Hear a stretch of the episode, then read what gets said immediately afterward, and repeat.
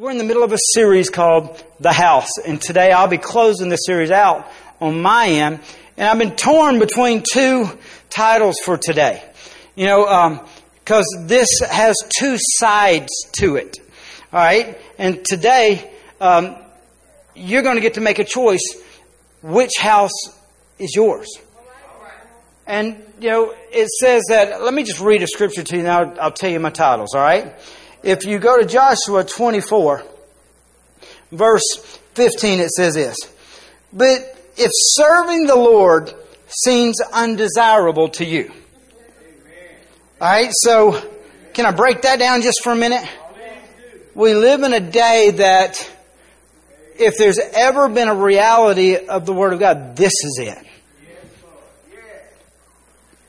The enemy, the world culture, you know, the conformity of everything going on, the enemy's hard at work trying to get people to quit desiring to serve God. And not just, I mean, they, they don't want to do God things and they don't want to, you know what I'm saying, read their Bible. They don't want to pray. They, they don't desire it. It's like the hunger's gone. I mean, you gotta, I, I remember when I was growing up, my mom and dad made me go to church. And I've seen what's taken place through the last two years. There's people now that the only reason why they're here is because your spouse made you come. I'm just going to be blunt. It's like the enemy's after your desire. Because whatever you allow to have your desire is the direction your life's going to go. And one of the ways the enemy gets the desires away from people here, it says, but if serving the Lord seems to seems undesirable to you, the enemy will convince people that serving the Lord is irrelevant in the times we live in. You know, when the enemy likes to tell people that when the Bible was written, that it was back then when life was different and everything was, you know, like the Bible says it is. But now we're in the 21st century and, you know, when God said something was wrong in the Word, He really don't mean it now. You know, I mean, He says, since marriage really is not that big of a deal anymore, most people, you know, they get married anyway or end up in a divorce. Let's not get married. God don't care if we just shack up. You know, and the enemy tries to convince people that are, you know, they, they think, you know what, it, uh, you know, when the Bible said, uh, that you're to abstain from even the appearance of evil, that, you know, that doing things nowadays because God didn't know what days we would live in and those kind of things. When the Bible says in Job, don't, that I make a covenant with my eyes, not to look at the things that are harmful to my soul. You know, the, God, the internet wasn't there. So God really didn't mean pornography is going to mess you up. You know, and the enemy tries to convince people. You know, you might touch a real touchy one. You know, they didn't know how to grow good weed back then. And so, you know, heard the argument for this the other day. Nothing wrong with smoking weed. Because in Genesis, God said that God created grass and He said it was good. Alright? And so, you know, I'm, I'm here to tell you. The enemy would love to make us think that the Word of God is no longer relevant to the day we live in. But I want to break some of this down for us today. Alright? If there's anything been relevant for today is the Word of God. The only thing that's really relevant for today is the Word of God. And so, if the Word of God said it 2,000 years ago, I'm here to tell you, there's still parts of the Word of God that is written in that book put together 2,000 years ago that hadn't even happened yet. And those scriptures are still relevant. And any scripture that is still relevant means all the scriptures are still relevant. And so, if you're here today and you're battling with the desire to serve God, and we try to blame it on the times that we live in, I'm praying that the Holy Spirit do a work in you today. All right? It says, then choose for yourself this day whom you will serve. The Bible says here that you get to make the choice. You get to choose for you today. And you, it says you got to choose it today. And I'm going to give you a secret. I've been pastoring for over 25 years now. And I'm going to have to get up in the morning and make the choice again. And I'm going to have to get up the next day and make the choice again. Because any day I don't get up and make the choice to serve God, I will be living like the world that quick. I have to choose every day whom I'm going to serve. All right, it says this. It says, whether the God, God your ancestors served beyond the Euphrates or the God of the Amorites in whose land you are living. But as for me and my house, we will serve the Lord. Break down some stuff for us real quick. He said here, the God of the Amorites. This is Joshua. They're in the promised land. They moved into the promised land. God had all these things planned for them, and it's amazing. And God told them this, though, back before we find ourselves here. It says, I'm going to move you into a land that flows with milk and honey. And then a promise comes in that says, You're going to get to come into a land and you're going to live in houses you did not build. And you're going to reap crops that you did not plant. And they had all these amazing promises. And we find ourselves right here in this scripture at that time in their life. Now, I told you I'm going to tell you the two message, the two titles of the message I want to give today. It could either be titled A House of Joy or it can be titled The Haunted House.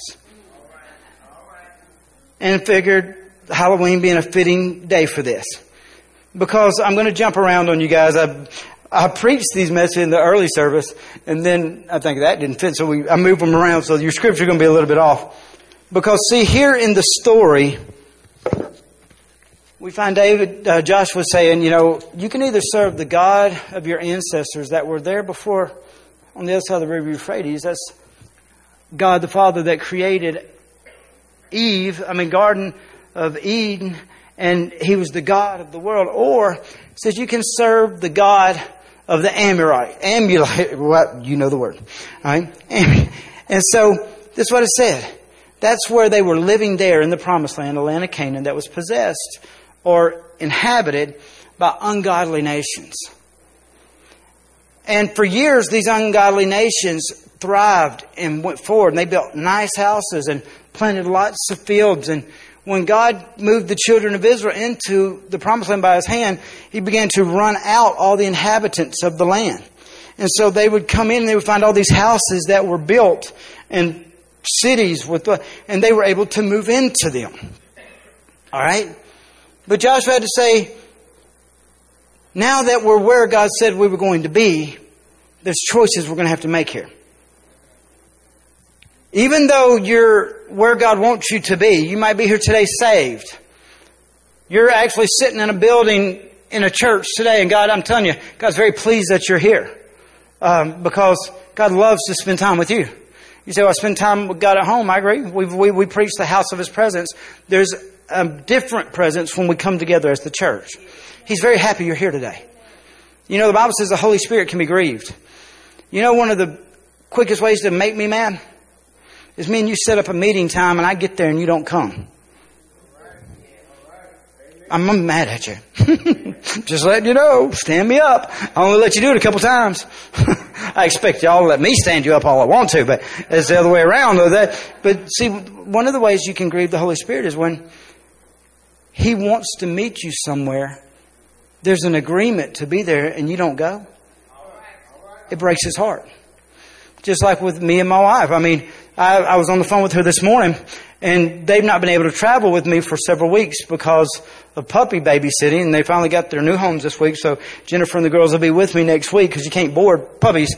And so, um, now that they've gone home, she'll be with me next week. But I called her today and said, Hey Jen, I know I was supposed to get there tonight, but some things have shifted and changed and you know, I'm going to be at the Camden campus till late tonight, so uh, be okay if I. And I got to be honest, it didn't go over real well because we made plans for tomorrow, and here I am changing them. Does that make sense? And so it grieved her a little bit, to say it nicely. It, uh, but God has this thing. It, what He wants to do is He's given us a choice. We can either, He said, you know, now that you're in this land, you get a choice to serve the gods of this land, or you make the choice to serve your God. But the choice is yours. But then Joshua says, But as for me and my house.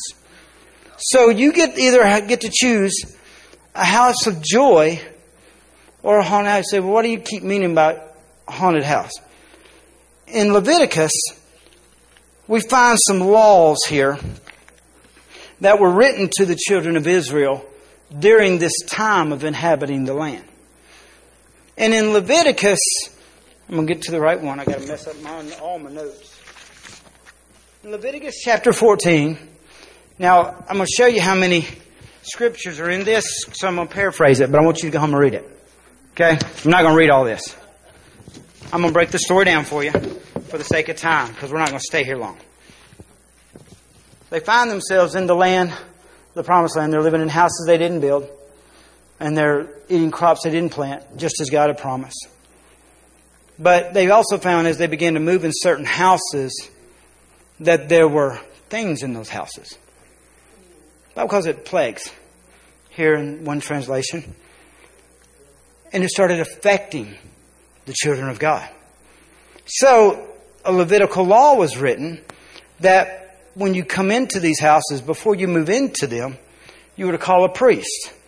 And he was to seal the house up for seven days and bless the house. After the seven days, they would open the house up. And check out verse 37. It says, And he shall examine the plague.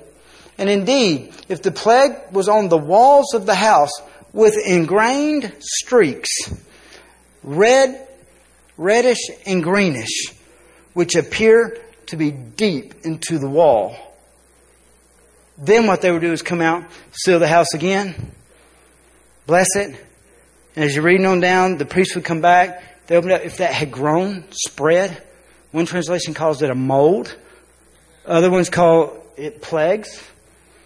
It would grow on into the walls. They come up and they would sit and they would scrape it all out, go and scrape all this green and red streaks that had grown on the walls out, go take it outside the city, seal the house up again, and if it kept taking over the house, then they were to do a ritual where they came in, took the priest, and they would take, to read this to you all the way down in verse 52 now. It says, And he shall cleanse the house with the blood of the bird and the running water and a living bird. And then it breaks it on down what they were to do to make this house a house where God's people could live and flourish. Now, I want to explain this to you a little bit. The history here, what was taking place, was when the children of Israel came into this promised land, there were people that were serving other gods. And as God would move the children of Israel into the land, the people would hear it and they would take off running. But they weren't planning on leaving for good. They were just planning on getting away. So this was a idol worshiping nation. So they had all these idols made of gold and different things that they worshiped as their gods. And as the children of Israel would evacuate, I mean, the, the Amorites would evacuate their homes, before they would, because they didn't know if they'd be captured, they would take their most precious possessions and their idols, and they would dig a hole in the wall. They would put them in the wall, and they would seal them back up inside the walls. So now these houses weren't just ordinary houses, there was something else in them. And now let me jump over. I'm, I'm ADD. We're going to follow me for a minute, hopefully, and this is going to come together, okay? I want you to go to Deuteronomy 30 with me real quick. It says, See, I have set before you today life and good, death and evil. In that I command you today to love the Lord your God and to walk in his ways, to keep his commandments, his statutes, and his judgments, that ye may live and multiply. And the Lord your God will bless you in the land which you possess. Again, it's talking about this land that they're in. And God said, I want to bless you. And I want you to multiply, expand. But God said, it's going to take some living certain ways for this to take place. Because He said, I set before you a decision. One translation says it like this I set before you life and death, prosperity or destruction. I believe that's how the NIV says it. So we have this choice. We can either live a life and a house of joy, or we can have a house of destruction and death. What makes the difference is what we choose to allow to be in the house. This scripture says, all right, well, make the choice. And the way you make the choice, he said, keep my statutes, keep my commandments. Really, another modern way says, choose to live a life that you want to please God. Do you know how my girls prove to me they love me? And that's real churchy talk. But you know they, they want to they live a life to make me want to be happy is they obey me. Because they're not but 13, 11, and 5, but at this point, they've learned if they don't obey me, they're going to find the unhappy dad. I love my kids unconditionally. And there's nothing they could ever do to make me not love them, but I can't tell you I'm always pleased with them. As a matter of fact, it seems like every day they find a new way for me not to be pleased with them. But it's all up to them. Their actions can determine that. I just don't wake up and say, you know what? I just don't like them kids today. Their actions get to make this choice. The Bible says God loves you unconditionally. But the truth is God's not always pleased with you. And so when you find a father that's not pleased with them, you find a father that wants to bless his kids, but I gotta be honest, there's certain times with my girls I can't do it because of the choices they're making, I can't bless them the way I want to. And this says this is a today you get a choice. You can either be a house full of joy and live a life that you've always heard that God wanted you to live, blessed, fulfilled, or you can make a choice to do it like the world and you're going to find yourself living in a house that's haunted. Because there will be things inside that house that are disrupting the life that God has for them. Here in this scripture of the where the houses are getting green streaks on the wall,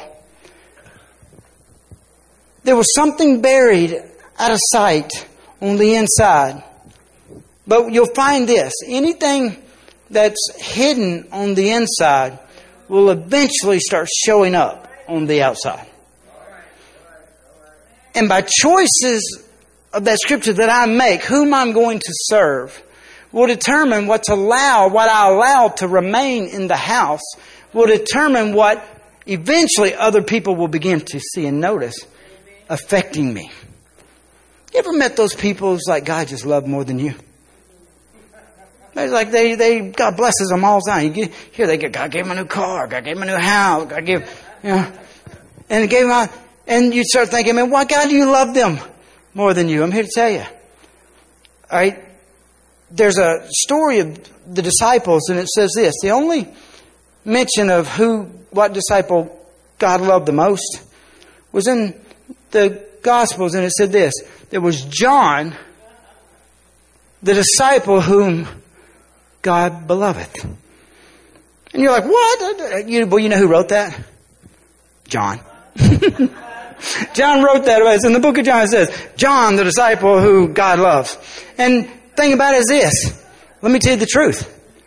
John was the only disciple out of the 12 that died of old age. He was the one that God gave revelation to the entire book. He was the only one that got to see how all this was going to end up. So I'm going to be honest with you. The facts kind of look like God loved him more than anyone else. All the other disciples died horrible deaths. Peter, the one that God chose to build his church on. Do you know how he died? It's in the Foxe's Book of Martyrs. There's a book called Foxe's Book of Martyrs, and it recorded how the Christ, the early church Christians were killed. Well, what they did with James, Jesus' brother, do you know how he died? They took him up on top of a, a building, a multi-story building. They said, deny Christ. And they said, no. So they threw him off. And he hit the ground. It didn't kill him. So they came down to him and said, Deny Christ. He said, No. So they stoned him and hit him with stones. And every time they would say, Deny Christ, and they wouldn't until he eventually laid there and died. It's a pretty horrific death. You know how they killed Peter? Bible says they brought Peter in and said, Deny Christ. He said, No. They said, and Peter's the only disciple that we know, according to Scripture, that was married. And this is what they told Peter Deny Christ. He said, No. He said, If you don't, we're going to kill your wife. He said, I cannot deny Christ. So he brought his wife's head and her hands in on a silver platter. They said, Now, deny Christ, or we're going to kill your kids. He said, I cannot deny Christ. And they brought his kids' hands and head to him on a silver platter. And they said, Deny Christ or we're going to kill you. He said, I cannot. He said, Then you're going to die the worst death that we can give, which was crucifixion at the time. He said this, I'm not worthy to die the way that my Savior died. He said, Hang me upside down then. And they crucified him upside down. So, thinking of how God loved John more now kind of makes a lot of sense. You know, he's the only one that died of old age. So how could that be? Why does God love more people? No. This is what we see about John. Decisions that John made positioned him to receive the blessings of God at another level. On the night of the crucifixion, every other disciple ran, except John was present there with the Lord. Choices that John made in his life revealed and appeared on the outside like he was Jesus' favorite. Same thing works in our life. When you see somebody's life just being amazingly blessed, it's not by chance. It's by the choices that they made in each day that they awoken. Choose you this day whom you're going to serve. Well, that's churchy talk. It really says this. Choose you this day how and who you're going to live your life for. Because if you allow the enemy to convince you that there's not a difference in the way that we live and the way that the world can live.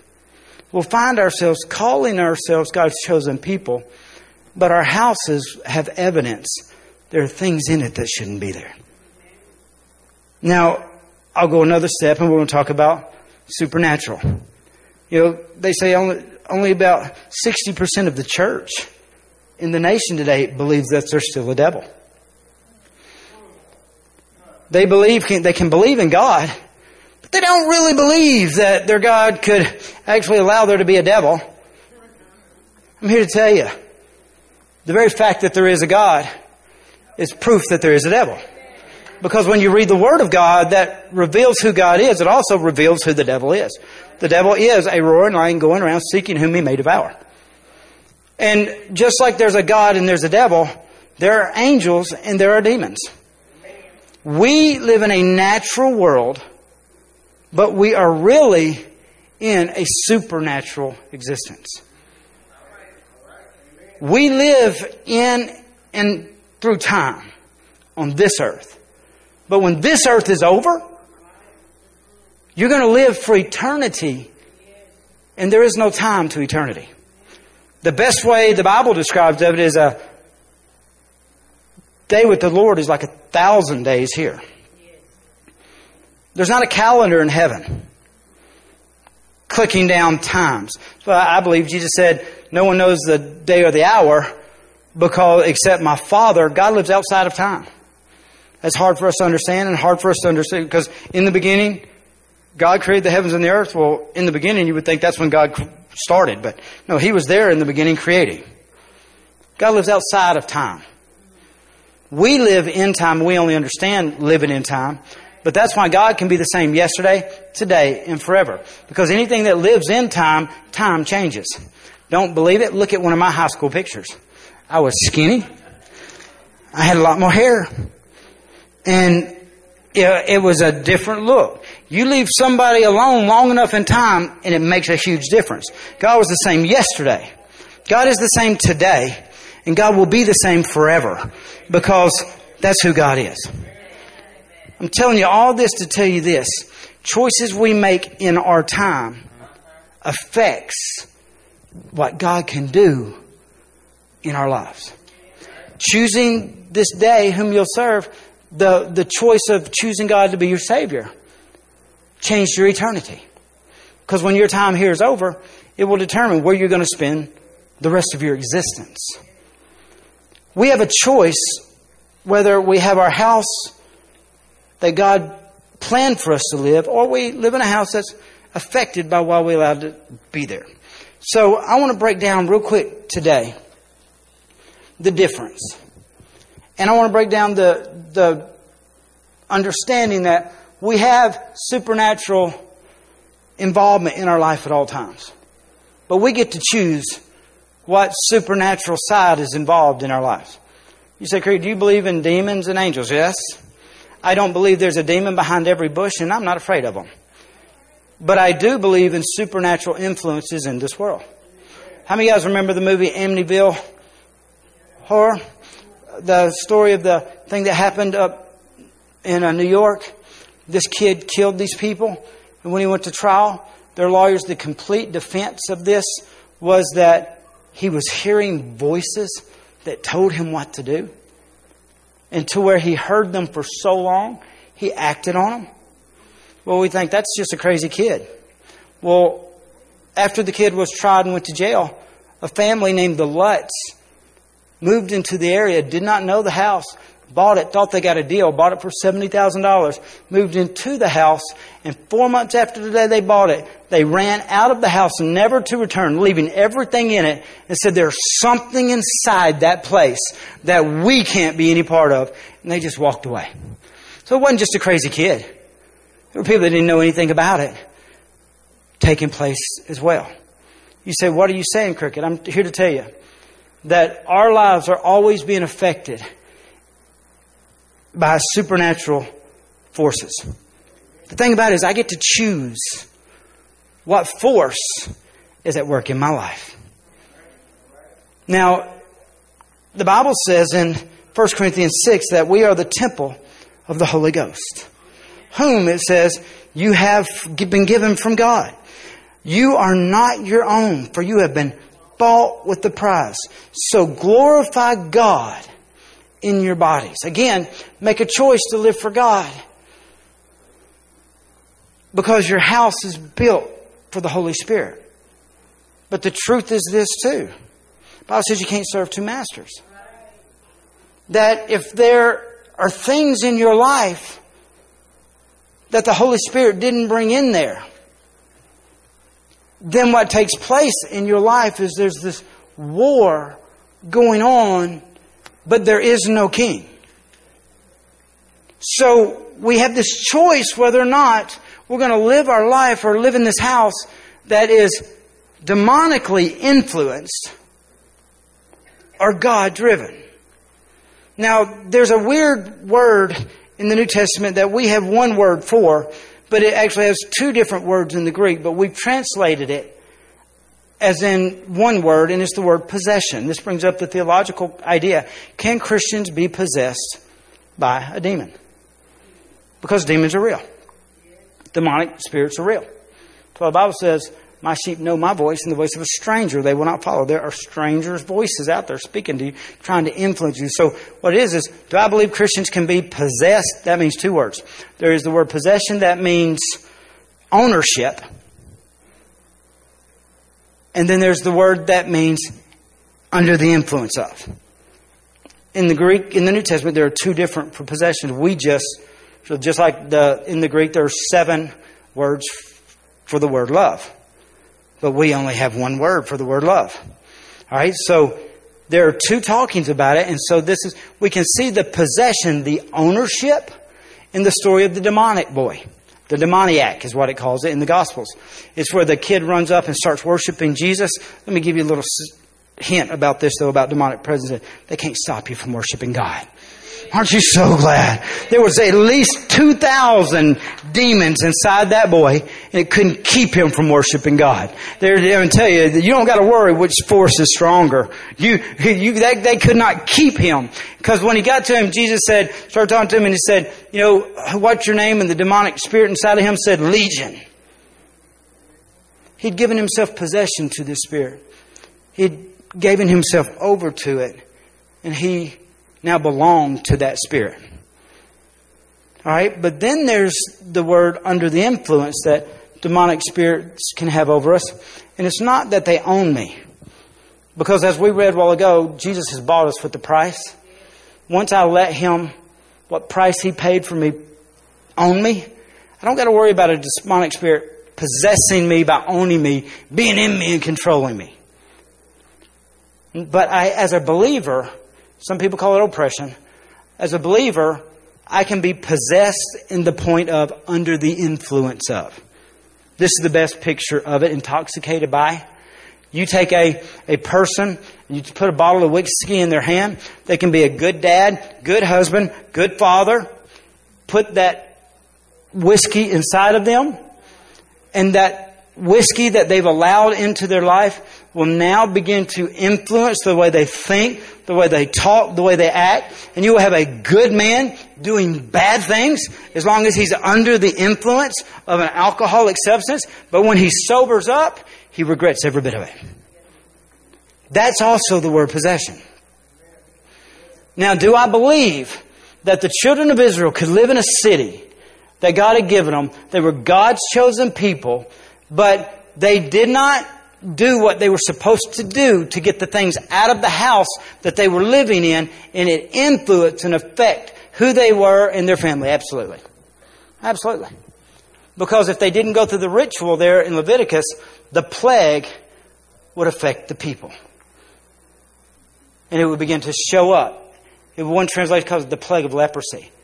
Growths would begin to show up on their hands, sores. Fingers would start falling off, and noses would begin to rot away. So there's an outward sign of what I allow on the inside to grow. And so today I want to talk about this. Which are you choosing to live? Because I tell you, God has so many things for you. Let's first talk about how do I know what's at work here? All right? You got to understand supernatural identi- identities or supernatural forces always live in different atmospheres. It takes an atmosphere for a supernatural thing to live. That's why when the demoniac boy said, Don't cast us out because we'll have to go to the abyss, so let's go into that pig over there. So that's where he went. They, they have to be contained in an atmosphere. Ephesians 4, I want you to see this, says this. Therefore, verse 25 says, Therefore, putting away lying, each one of us you speak the truth with his neighbor. For we are members of one another. Be angry and do not sin. Do not let the sun go down on your wrath, nor give place, you see it? Place to the devil. The devil can't just exist and, and you know, take over anything has to be something that you give him. As a matter of fact, the Bible says this. The Bible says that uh, if a thief comes to house, first has to bind the strong man. says, and then he can clear it all out. So, but when the strong man casts him out, the strong man will go away and wander for a while. But then it says this, he will return to the house, and if he finds the house empty, he will come in and he will bring seven others in with him. It says, the man was better off before than he is now. Me choosing what I let into my life determines who's in control of the house. All right, we're going to go somewhere there. I'm, I'm trying to lay it out here. You say, Cricket, you're trying to scare me to death. No, let me, let me tell you this. Isaiah 4, let me tell you this. Isaiah 4, verse 5 says this, that as believers, what's available to us is a supernatural defense that keeps the devil in any demonic influence out of our life. It says this, it says, and then the Lord will create above every dwelling place of Mount Zion. That's represented in the Bible as the church and the people in the church. It says, and above her assemblies, a cloud of a cloud and a smoke by day, and a shining of flame fire by night. For over all the glory there will be a covering. I, as a believer, don't have to walk around worrying about what the devil's going to do to me today. There is a covering. The Bible says, I mean, you say, well, that's describing the church. Well, this, Isaiah's written after God actually was a cloud by day and a fire by night. He's saying the same way I did that for them. They were living in a wilderness for 40 years with wild animals, with snakes, with giants, with all kind of enemies that were trying to destroy them.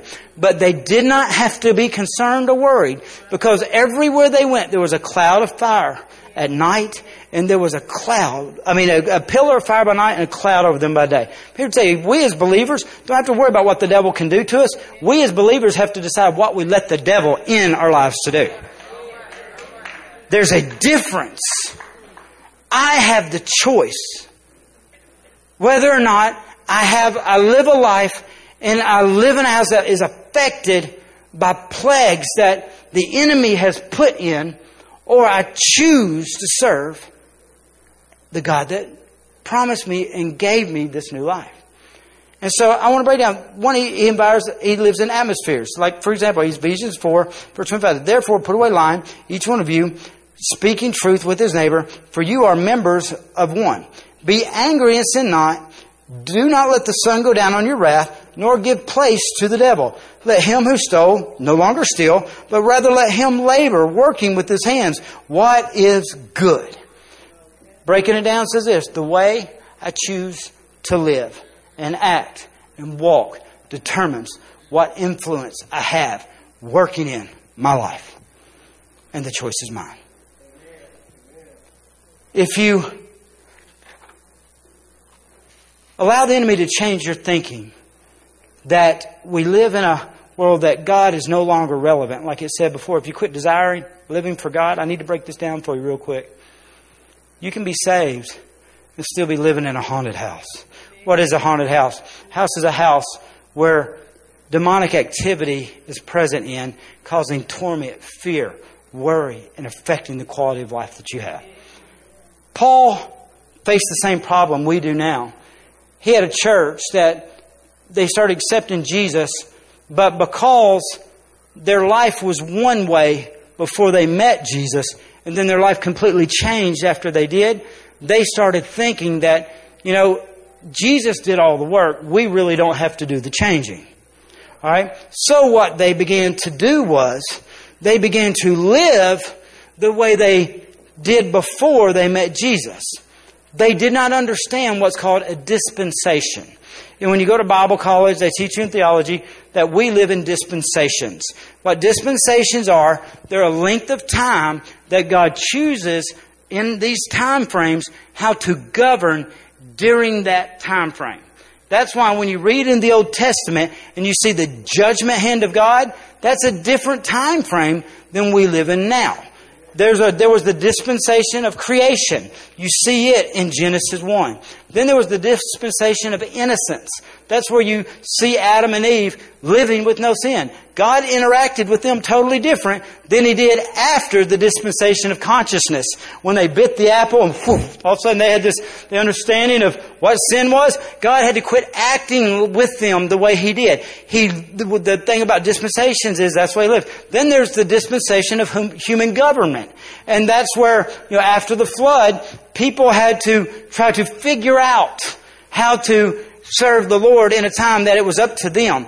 Then there came the dispensation of promise.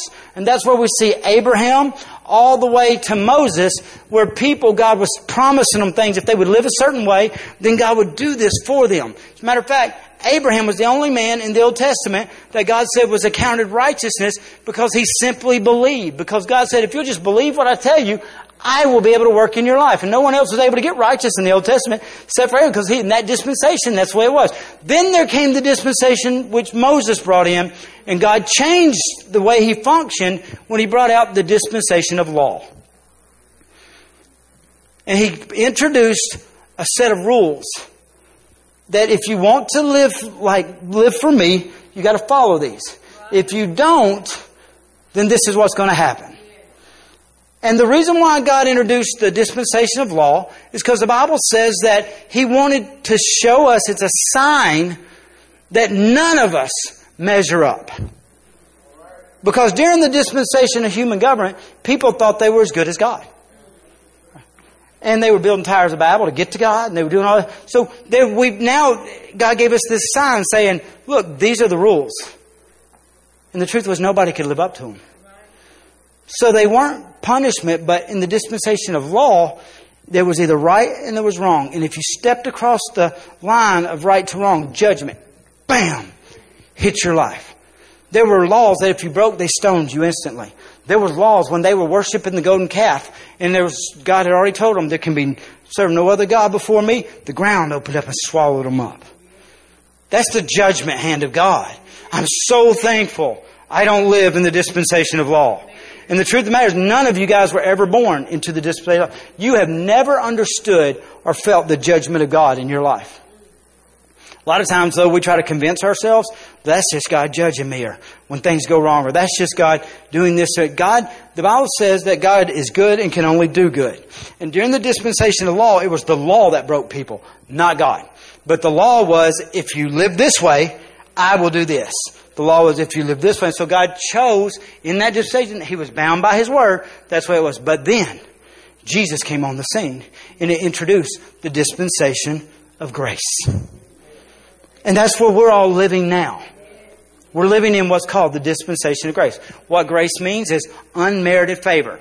That means this none of us are getting what we deserve. God has only done good things in our life for us. And the problem with that is, see, you say, well, how can God change that? Because in the dispensation of grace, He sent Jesus to die. And when Jesus died, He paid the price for all of our sins.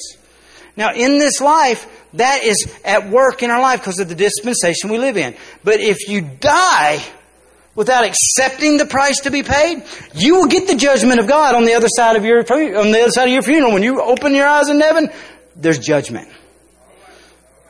So in this time we're living in dispensation. The problem with dispensation of grace is because you've never fully got what you deserve. We start thinking what we're doing is a little okay. And it's not going to be that bad and God really don't care about that stuff. As a matter of fact, Paul wrote it like this in Romans 6. He says, What shall we say then? Shall we continue to sin that grace may abound? And he says, Certainly not. How shall we who died in sin, how shall we who died in sin, going speed up real fast, uh, be baptized with Christ for his death? Therefore we are buried with him through baptism into death, that Jesus that just as Christ was raised from the dead by the glory of our Father, even so also should you walk a newness of life. All right, the problem with it is now is there's a teaching in the church that grace gives you permission to sin. We're 007 Christians. We have a license to sin. And so, you know, because grace, Jesus did it all. Yeah, Jesus paid for everything. It was enough. thing about it is this. You're living under what He did. And I'm going to tell you the truth. The judgment of God is at work still. It's just all falling on Jesus right now. He was beat. He was crucified. He was hated. But if you choose not to allow grace to be at work in your life, the judgment will come on you. If you don't allow what Jesus did to be your price in your life, you will find the judgment of God. As a matter of fact, there are three unforgivable sins in the Bible. Wouldn't you like to know what they were? They're very important to me because I would like to know if there are three things in the Bible that if I do, I can't ever go to heaven. One, number one is this. If you die without ever accepting Jesus as your personal Savior, you don't matter, even if you were born in the dispensation of grace, you're going to step into eternity and you're going to hell. It's clear in His Word. Number two, if you blaspheme the Holy Ghost, Jesus said this, for this there is no forgiveness. That's scary. I'm going to be honest with you. We're on Halloween. I can have fun with it. Scary. So you said the question is now, what is blaspheming of the Holy Ghost? Nobody knows. No theologian direct breakdown can be told of this that. But we do know who has done it and who hasn't. Wouldn't you like to know that? All right. This is how you know if you've ever blasphemed the Holy Ghost or if you have not blasphemed the Holy Ghost. If you ever feel convicted of sin and done wrong. If you ever feel the leading of the Holy Spirit in your life. If you ever, you know, come to a place where you're sorry for actions that you've taken, you have not blasphemed the Holy Ghost. Because the Bible says no man comes to the Father but by the leading of the Holy Spirit. There is no conviction without the Holy Spirit being involved in you. So if you still have the Holy Spirit at work in your life, you have not done it. Let me tell you this. Don't play with it. Blaspheming the Holy Ghost. I used to be a children's pastor. My children's pastor, we would teach kids about speaking in tongues, and you know, for a puppet to speak in tongues, we'd be like, "Untie my bow tie, untie my bow tie, untie my bow tie." I drive a Honda, I drive a Honda. All right, and that's not blaspheming the Holy Ghost. You know why? Blasphemy has to happen out of the heart, and then turns into an action of the hand. And we were not doing that. So you say, "Well, I, I used to talk bad about those tongue talkers." Don't matter if your heart wasn't to blaspheme, to directly attack and go against the Holy Spirit. You and you're convicted of sin you don't got to worry about that one. I just make sure I don't. I have a fear of the Lord enough for me to say, if that could be, I'm not. Third, unforgivable sin, and this is the one that gets the most scrutiny and argued about, but I'm going to show it to you in the scripture because there are denominations that teach eternal security. And I just made a lot of people mad. If you have a Baptist background, you've been taught eternal security. All right, eternal security says once saved, always saved. But you got to get into the theological side of that belief. This is what they teach. That if you are once saved, always saved, you come, you come to the altar, you do the walking of the aisle, you stand up before God before men, then you walk out and murder somebody, then you weren't really saved. Or you wouldn't have done that. You know what I'm saying? That's the whole in eternal security. Let me read you a scripture, okay? Because I'm going to put this to rest. If you go to Hebrews chapter 10, verse 26, it says this. If we deliberately, that means makes a decision, that means makes a choice, we make a conscious mind to keep on sinning after we have received the knowledge of the truth, no sacrifice for sin is left but only fearful expectation of judgment and a raging fire that will consume the enemies of God. What that says is, and people want to argue, and I agree. I, I agree with both. You say, Cricket, what do you believe? I believe in both. I believe that you can be eternally secure. Just keep choosing Jesus. You'll never have another worry about it. All right? And I also believe, though, that those here it says that have chosen Jesus, and they make a conscious choice to walk away. It says it, if they make a deliberate decision to quit serving God, to go back to what they were, to get back into the things that they were before, the Bible says there's no sacrifice that covers that, and their end result is the judgment of God, and they'll be consumed by fire where God's enemies will go. You have to take that out if you want to believe in eternal security, okay? But you can't take it out. So what it's saying is this if you choose to serve the Lord, and you choose to not anymore. And you die during that time before you choose to go back and serve the Lord, I'm telling you, you're going to hell. That's hard. But that's not God's plan. The Bible says God is the will of God that none should perish. So what he's done is given you a choice. Choose life or choose death. He says, today, make the choice. I have to make the choice every day. Now that's all hard stuff. I want to turn it to the good thing. Is that all right? We just close with the good. Because that's not God's will for your life. He never wants your life to be tormented by demonic and evil spirits. He never wants there to be a right for depression to come into your life. He never wants there to be a right. And think about it, as long as you make the choice to live your life the way that God has asked you to live, or God has showed you to live, then your life will never be that. As a matter of fact, New Testament says nevertheless. It will never be less than anything that God's promised you. So, how do we do that? How do we choose life over death? How do we choose good over evil? This is how you do it. You ready? I'm going to break it down for you real fast, and we're going to be done. In, Samuel chapter 2, verse 30, they're probably going to have to bring it because I got my notes all out of order. Samuel chapter 2, verse 30, it gives us the secret to not just choose life over death, not just to choose God's way over our way, how to shut the door of demonic influence in your life. It's also the way to live the greatest life you could ever imagine on this earth. He said this Wherefore, the Lord God of Israel saith, that's God directly saying this, I said indeed that thy house and the house of thy father should walk before me forever. But now the Lord saith, Be it far from me, for them that honor me. Everybody say honor. Another word to put there is fear. Those that fear me. Fear is not afraid, fear is reverence. Another word to say there is please. The Lord says, Those that make the choice to please me, it says this I will honor, I will please them. That's the strongest promise in the Bible I have found. Because this is what it says. It says that if I make the choice to honor God, what is honor God? Well, in Colossians 3, it says this Everything you do, you do it as unto God, you don't do it as unto men. In meaning this, that not allowing circumstances in your life to determine how you're going to respond. But you make a decision that the way I'm going to get up in the morning is not let the tail wag the dog, but let the dog wag the tail means that I decide before my day even starts that today I'm going to live a life pleasing to the Lord. And as I go through my day and every decision I make to please the Lord in different situations, it's not me just living right, it's me doing it so that He can be happy. The Bible says the promise out of that is that He will move into your life and give you a life that you can be happy in.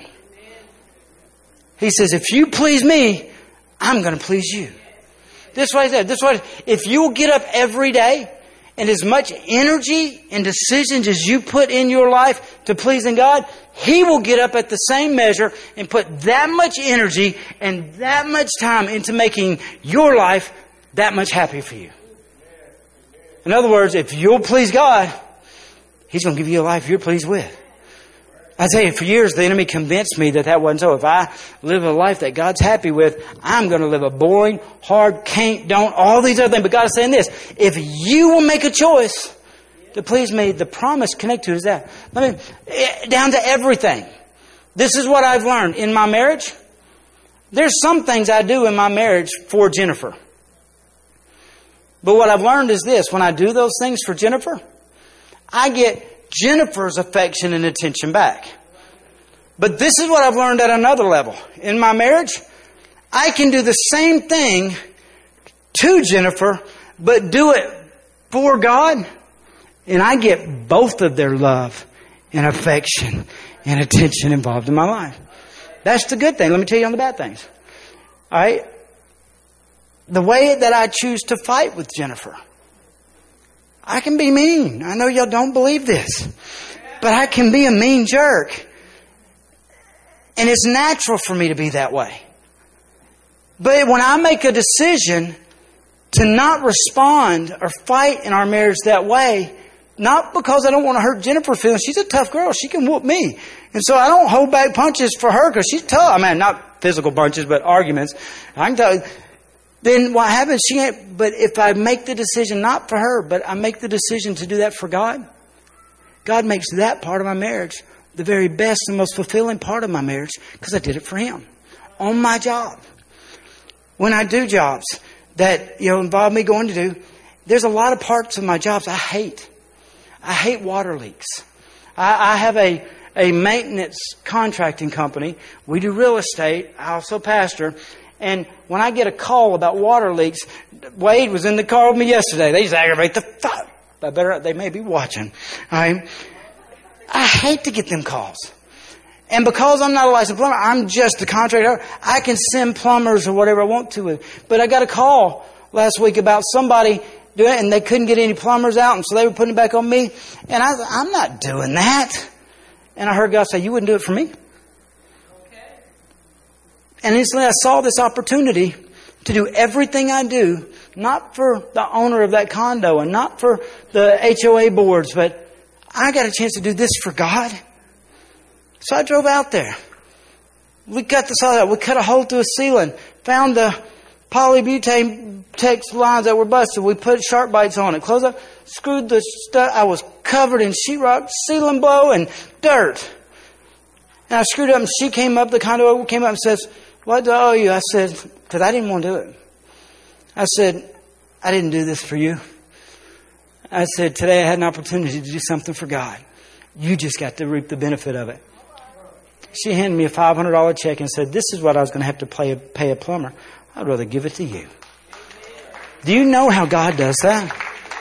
If I would have told her my price, what I would have done it for, I'm not a plumber. I don't think like plumber charges. I would have said 150 bucks.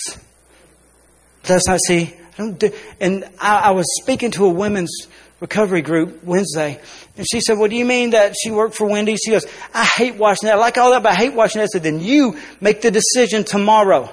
You go and when it's time to wash the dishes, you don't wash them for your boss or for your check. You make a decision that I'm going to wash these as if I'm washing them for God. And you wash them the way that you would give them back to God. And that will please God. And when you please God, the Bible says He will move into your life and position things to where you can be pleased with it. And I'm here to tell you, what you're thinking a blessing is, is nothing compared to what God's thinkings of blessings are. And so when I chose to do that for God, and I did it with a good attitude, and I was happy and all that, then God turned around and paid me almost three times what I deserved. I, I expect when I go back next week and speak at the lady's house that she's going to tell me she's got a promotion because the word doesn't change. And so you want to know the secret to being the Johns that live a life that it looks like God loves the most. It's not that God loves them more. They've decided that they want to please God more than anyone else. And when all the other disciples ran off doing what they wanted to do and living how they wanted, protecting themselves, John said, even if I die, I'm going to be at the foot of the cross. God moved into John's life and caused blessings to happen where he was the only one that was used at that level. The secret to living a fulfilled, happy life is not living a perfect life. Because I'm going to be honest with you. You're never going to make it through a day without messing up. I can have 100% good intentions and still end up screwing it up like you can't even imagine. As Paul said, that thing I don't want to do, I do, and that thing I do want to do, I don't. It comes down to this. You make the decision to please God. God will make the decision to please you, not those that actually please God. Because I got to be honest, God's not been pleased with a lot of my things that I did. But every time my heart was to please Him, He pleased me. So Bob says He looks at the heart. And so when I lay down things in my life and I get things out of my life, because not that they're necessarily sin, but I know they would be pleasing to God, it allows God to move into my haunted house and run every demon devil out. When that demoniac kid ran down and began to worship, God kicked every one of them out. Your decisions to please the Lord is what releases a life of joy, happiness. And kings don't think the way we do.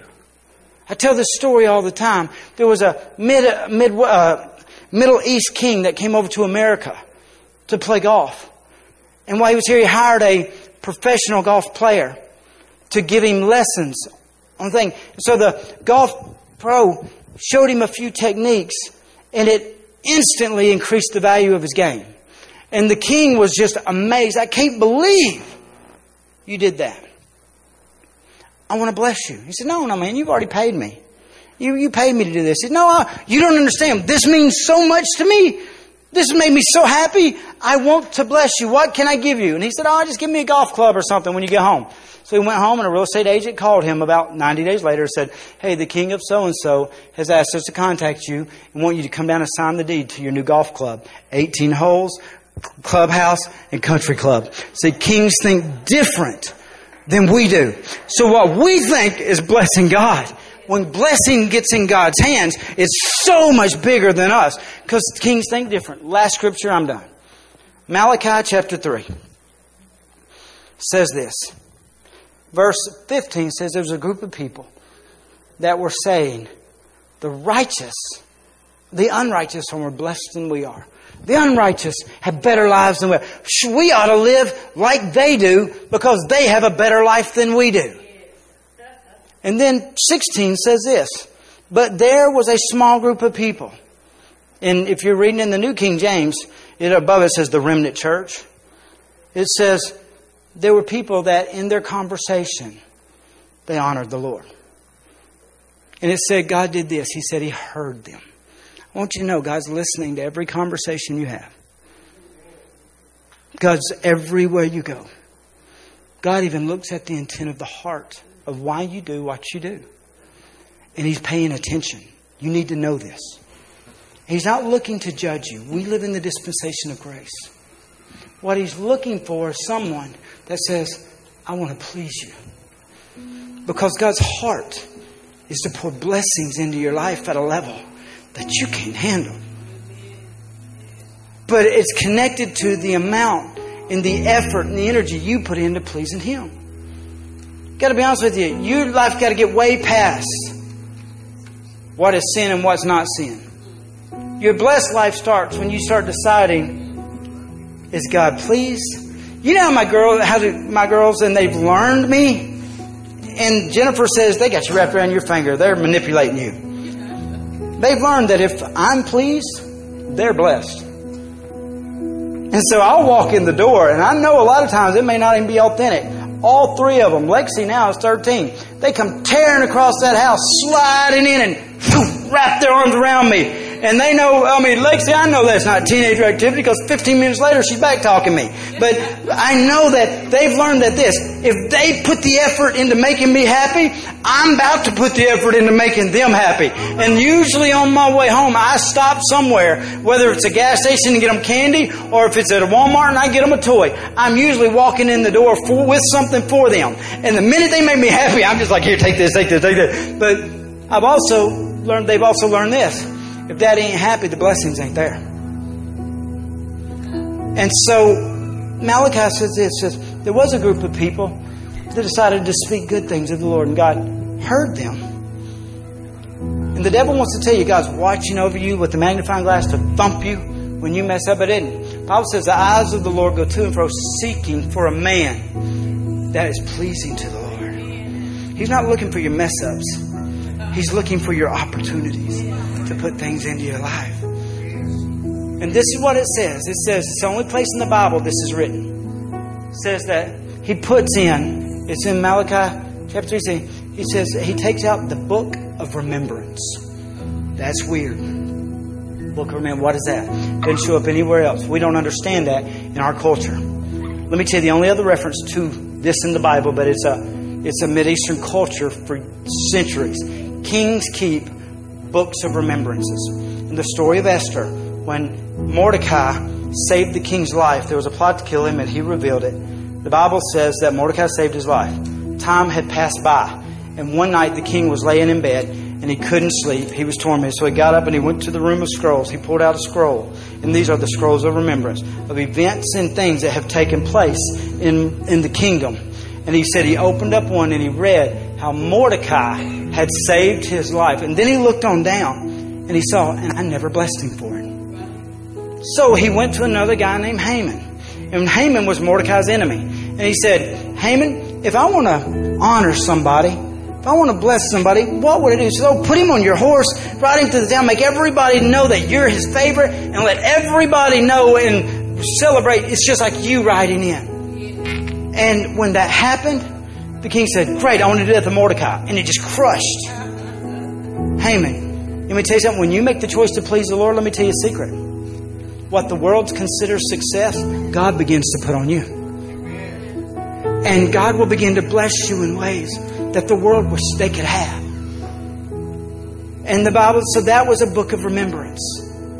And God said this when even your conversation, you start watching your talk, not much your act, your walk, your talk, what you got going on in your life, just as little as your talk. And we don't think a lot about talk because we think it's okay to say things in the heat of the moment or, you know what I'm saying, get tired and be, we let our mouth run loose. God said He's watching, even as little as words, opened up the door. It says He will put it in the book of remembrance. That means He's going to write it down. Now, you need to understand the importance of writing things down. Anything God ever writes down is going to happen. People wonder if the Bible's still being written. Absolutely. This proves it.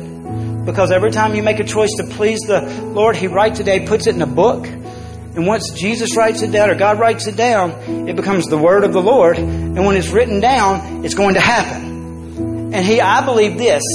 I'm preaching, so I'm going to tell you how I want to. I believe that he has to write it down in that book, one, so it activates it as the word of the Lord, just like every scripture written in the Bible happens. I also believe this. He writes it down because he's going to make sure that it does happen because God can forget things. Did you know that? We can. But the Bible says that God, when we ask for forgiveness, he forgets it. You remember everything anybody's ever done to you. So this is hard to understand. God forgets your mistakes forgets blank. But I believe he puts it in this book to make sure it can never be forgotten. And the blessings have to come. So I'm here to tell you this. If you will simply get up every day and the amount of energy you put into pleasing God, know that God's going to get up every day and put the same amount of energy into making your life so pleasing, but His hand's so much bigger than yours, you're going to constantly feel like I need to please God more because I don't deserve all that you've done. What kind of house do you want? You want a house full of disease and mold and or do you want to live a life that's pleasing to God that He will get up every day going before you, making the Bible says every bumpy place straight, every crooked place level. He will go before you. Says when a man pleases the Lord, He will even make your enemies at peace with you. Bible says this Enoch, he didn't do what in Hebrews 11 it says Abraham believed and counted righteous. It says Moses denied the riches of a Pharaoh to please the Lord. But then it just gets to Enoch, and this is what it says about Enoch. It says he didn't do anything great. But as a matter of fact, he did the greatest. It says, He pleased the Lord. Every time I don't say what I want to say to my wife, but I say what God would be pleased with. Every time I don't say what I want to say to my boss, I say what God would be pleased with. Every time I turn on the computer, I don't look at what I want to look at, but I look at what God would be pleased with. Every day that I, I get up and go somewhere, I go where, not where I want to go, but go where God would be pleased. The Bible says God goes into my future and puts in things that I will walk into and my life will please me. Are you happy with where your life is right now? I want to ask you this. It's as simple as making a decision. I'm going to please the Lord today. This is the absolute truth. Take it to the bank. Every area I choose to please God in becomes the best area of my life. Absolutely. When I choose to please God in my marriage, my marriage becomes the best part of my life. When I choose to do it at work, I love getting up and going to work because God blesses me so much in work. When I when I do it in every part, so I want to put this child before you. Don't live in a haunted house no more. Man, live in a house that God can show up every day, ring the doorbell, and leave you an Amazon package of stuff that you didn't even want to order. He just wanted you to have. Amen. Praise God. Well, let me pray with you. Father God, I ask you to help me examine my life. Help me see the things in it that you aren't pleased with. Would y'all like to hear God speak to you right now? Let's do this. I know I'm long, but I, feel this. I simply want you to simply ask this question verbally out loud. Say, God, are you pleased with me? Look at me just for a second. You just heard God. Some of you heard yes, some of you heard no. You either heard it, felt it, sensed it, or knew it. If the answer was no, we can fix that right now. You can simply ask God to forgive you. Say, Father God, I ask you to forgive me.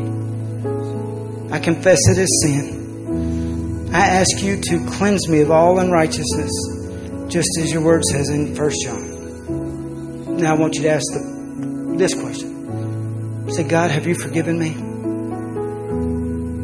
How many's no turned to a yes? Mine did. I'm going to be honest with you. I'm not ashamed. Mine did. He was pleased with you when you asked Him to forgive you. Pleasing God is that simple. You just deciding to do what's right. Father God, I ask you to awaken inside of us a heart. Give us a consciousness and an awareness to recognize. And let us make a decision to live a life pleasing to you. Thank you in the name of Jesus. Amen. Amen. Were you blessed today? Or was it just me? I was the only one that got blessed out of this message today?